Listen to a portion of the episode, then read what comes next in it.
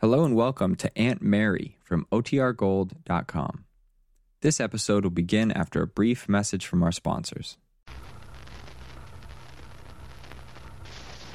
Now for our story. The progress of Dr. Martin Larrabee's most interesting patient had been uneven. There had been many times when the psychiatrist despaired of curing Kit Calvert of the mental illness from which he was suffering. There had been other periods of remarkable improvement which gave him hope. During their long daily interviews, the young woman had told the doctor a great deal of her past and of the childhood playmate whose loss had affected her entire life so strangely. Later, Dr. Larrabee had discovered the identity of the young boy who figured in Kit's past. He was Aunt Mary's son.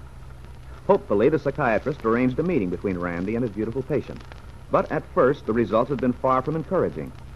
Then, a recent incident had dramatically altered Kit's attitude toward Randy Lane. Today, the doctor is in his office with a visitor who is deeply interested in the case, David Bowman, who has come to inquire into his niece's progress. I hope you haven't considered my absence as a sign of indifference, Dr. Larrabee. The fact is, I've been unusually busy at the bank lately. Well, I was sure you must have been, Mr. Bowman.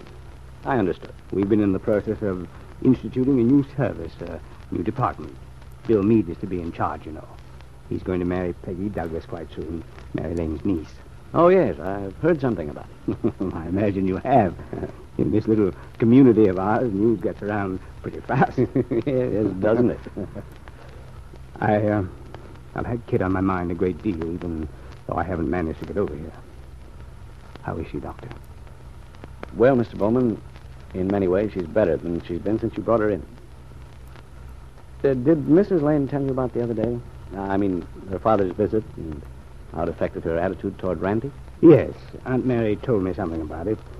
She said Kit had recognized Randy as the boy she'd been so attached to in her childhood. Yes, that's right. Believe me, it's a very encouraging sign. But we still have this perjury trial hanging over our heads, you know.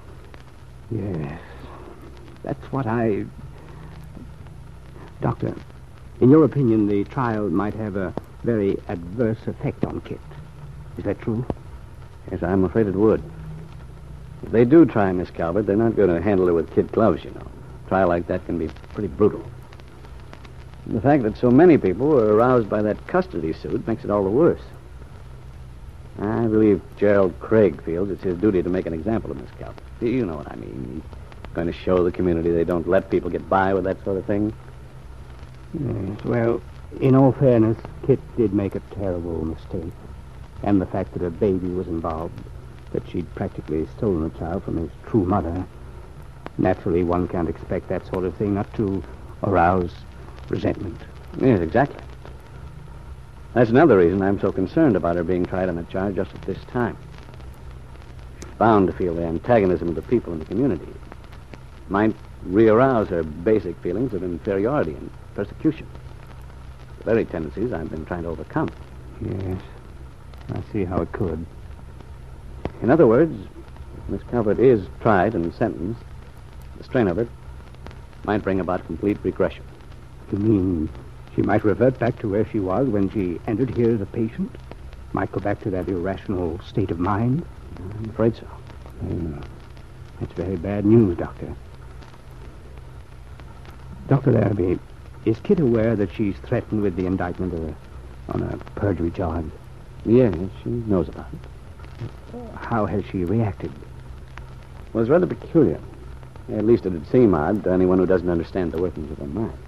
In what way?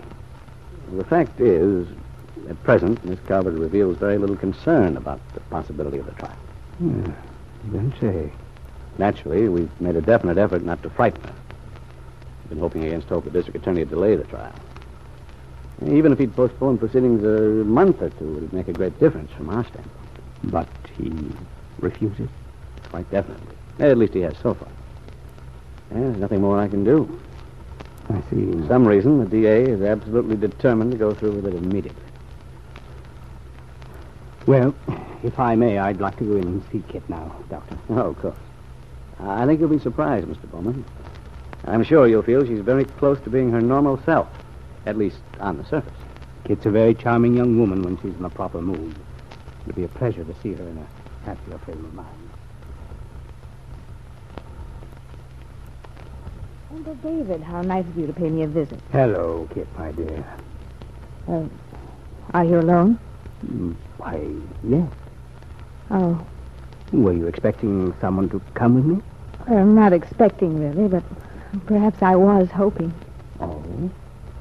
Well, my dear, I'm sorry to be a disappointment. Just your stodgy old uncle. No, I'm sorry, Uncle David. I didn't mean to be rude. It was it was just that I had a feeling Randy Lane might have driven over with you. Randy? Oh, no, dear.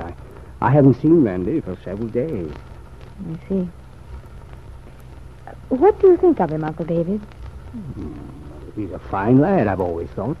Hard-working, intelligent. Rather an attractive face, too. Attractive. That's a classic understatement.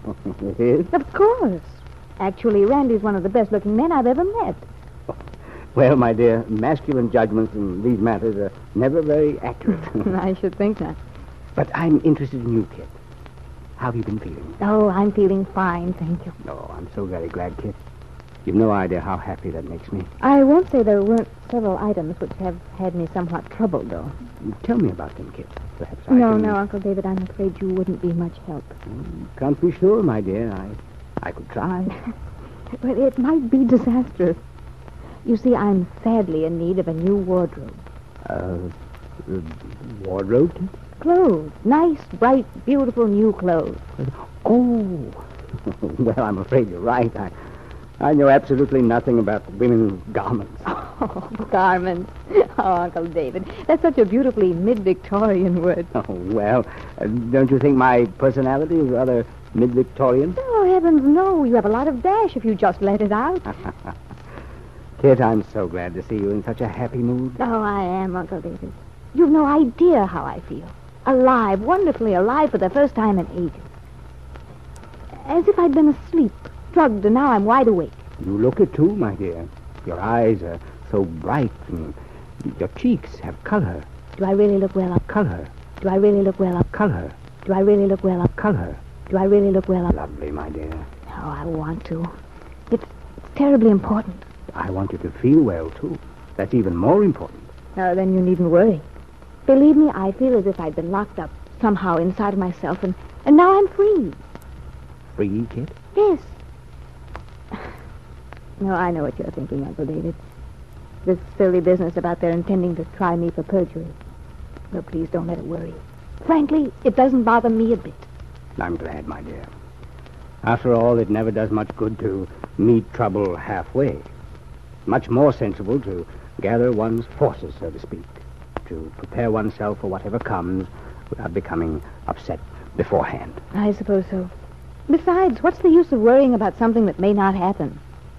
Well, Kit, if an unpleasant eventuality is pretty sure to take place, one might as well accept it, even if one doesn't allow oneself to be upset. Good old Uncle David. I know what you're trying to say. But really, there's no need. You see, nothing in the world is inevitable. Nothing at all. David Bowman looked at his niece in surprise. Her attitude puzzled him, for he had no idea what Kit was thinking. That trial's no concern of mine. I refuse to be bothered thinking about it. Let them prepare for the worst. I'm not going to. Because it's never going to happen. Never. Because Randy won't let it. He'll find a way to stop it. I know he will. Thinking of the young man, Aunt Mary's son, toward whom all her desires were directed, upon whom she had centered the full force of her emotional drive, Kit Calvert had a strange, confident little smile on her lips. For she had transferred all the pent-up love which had been without expression through the years to Randy Lane. And Randy was completely unaware that this had happened. How would Randy Lane react if he did know? And how would Aunt Mary feel if her son were to become emotionally involved with Ben Calvert's beautiful daughter?